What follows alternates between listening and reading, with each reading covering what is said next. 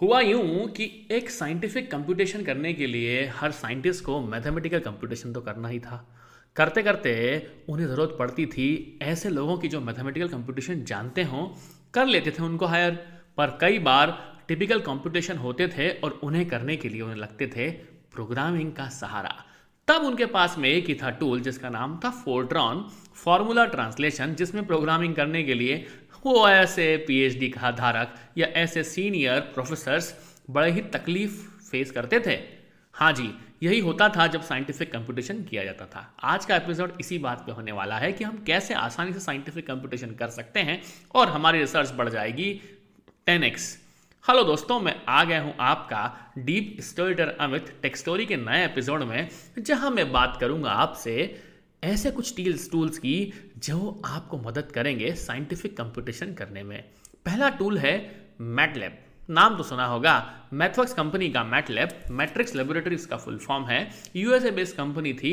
उन्होंने एक ऐसा टूल बनाया, सोचा क्यों ना एक ऐसा टूल बॉक्स बनाया जाए, जिसमें कुछ ऐसे फीचर डाले जाएँ ताकि वैसे साइंटिस्ट जो कि टिपिकल प्रोग्रामिंग लैंग्वेज का इस्तेमाल करके प्रोग्राम नहीं लिख पाते थे और साइंटिफिक कंप्यूटेशन करने के लिए भी उन्हें टिपिकल सेंटेक्स यूज़ करना होते थे।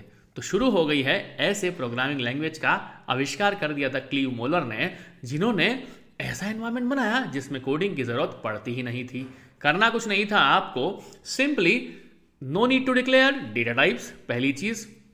बड़ी आसानी से आप जो भी लॉजिक लिखते थे, वही प्रोग्राम बन जाता था। अगर आपको दो नंबरों को जोड़ने का प्रोग्राम लिखना है तो आप लिखते थे x बराबर दो मतलब two is assign to X फिर आप लिखते थे y is equal to three three is assign to y, और लिख देते थे z equal to X plus Y तीन लाइन का प्रोग्राम बन जाता था ये, जबकि C C plus plus Fortran में से करने में आपको हो सकता है कि पाँच, सात लाइन का प्रयोग करना पड़े।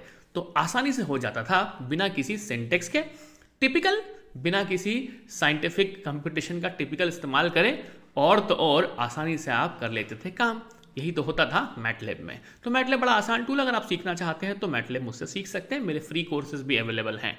फिर सेकेंड टूल आया पाइथन पाइथन बड़ा ही फ़ेमस हो गया आजकल, बड़ा ही आसान सा। वैसे तो देखा जाए ना तो मैटलेब की पूरी कॉपी ही है पाइथन पाइथन भी बड़ा शानदार टूल है, जिसकी मदद से आप ओपन सोर्स कंट्रीब्यूशन भी कर सकते हो, क्योंकि एक तरह का ओपन सोर्स प्रोग्रामिंग एनवायरमेंट है। प्योरली स्क्रिप्टिंग लैंग्वेज है, उसमें भी no need to declare data type और टिपिकल सिंटेक्स कम से कम है। मतलब अगर आपको वापस से एडिशन का प्रोग्राम लिखना है तो वही प्रोग्राम जो मैंने आपको मैटलेब के बनाया था, वही प्रोग्राम एप्लीकेबल हो जाएगा पाइथन के लिए। तो कोई भी साइंटिफिक कंप्यूटेशन करना हो डिफरेंशियल इक्वेशन सॉल्व करना हो मैथमेटिक्स वाला काम करना हो तो मैटलेब पाइथन से हो जाएगा। यार स्टेटिस्टिक्स का क्या अमित स्टेटिस्टिकल एनालिसिस भी तो करना होता है।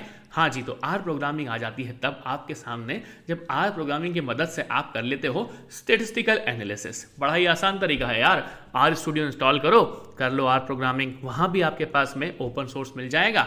और सेम टू सेम जो आपने कोड लिखा था मतलब जो एल्गोरिदम लिखा था, वो एग्जीक्यूट कर सकते हो आर के अंदर। तो अगर तीन टूल्स अगर आपने सीख लिए तो आपकी साइंटिफिक कंपटीशन वाला जीवन हो जाएगा आसान।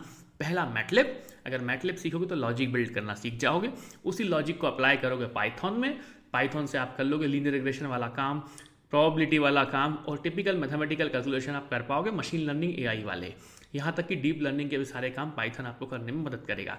अगर स्टेटिस्टिकल एनालिसिस करना है तो आप आर प्रोग्रामिंग चुन सकते हैं। कैसे लगी आपको ये तीनों टूल की बरसात? उम्मीद है आपको आज का पॉडकास्ट समझ आया होगा। पसंद आया होगा कि आसानी से भाषा में मैंने आपको बता दिया। तीन टूलों के नाम ये तीन बेसिक टूल्स जो फ़ेमस हैं साइंटिफिक कंपटीशन करने के लिए। ऐसे ही टूल्स और ऐसी ही कहानियाँ लेकर आता है आपका डीप स्टोरीटर अमित। तो इंतज़ार किस बात का? सुनते रहें अमित के पॉडकास्ट को टेक्स्टोरी वो टेक्स्टोरी नाम से मिल जाएगा आपको जियो सावन गाना पर। और जहाँ भी सुनेंगे वहाँ पर, और podcaster Amit at the rate Instagram पर आप तो मुझे मैसेज कर ही देते हैं।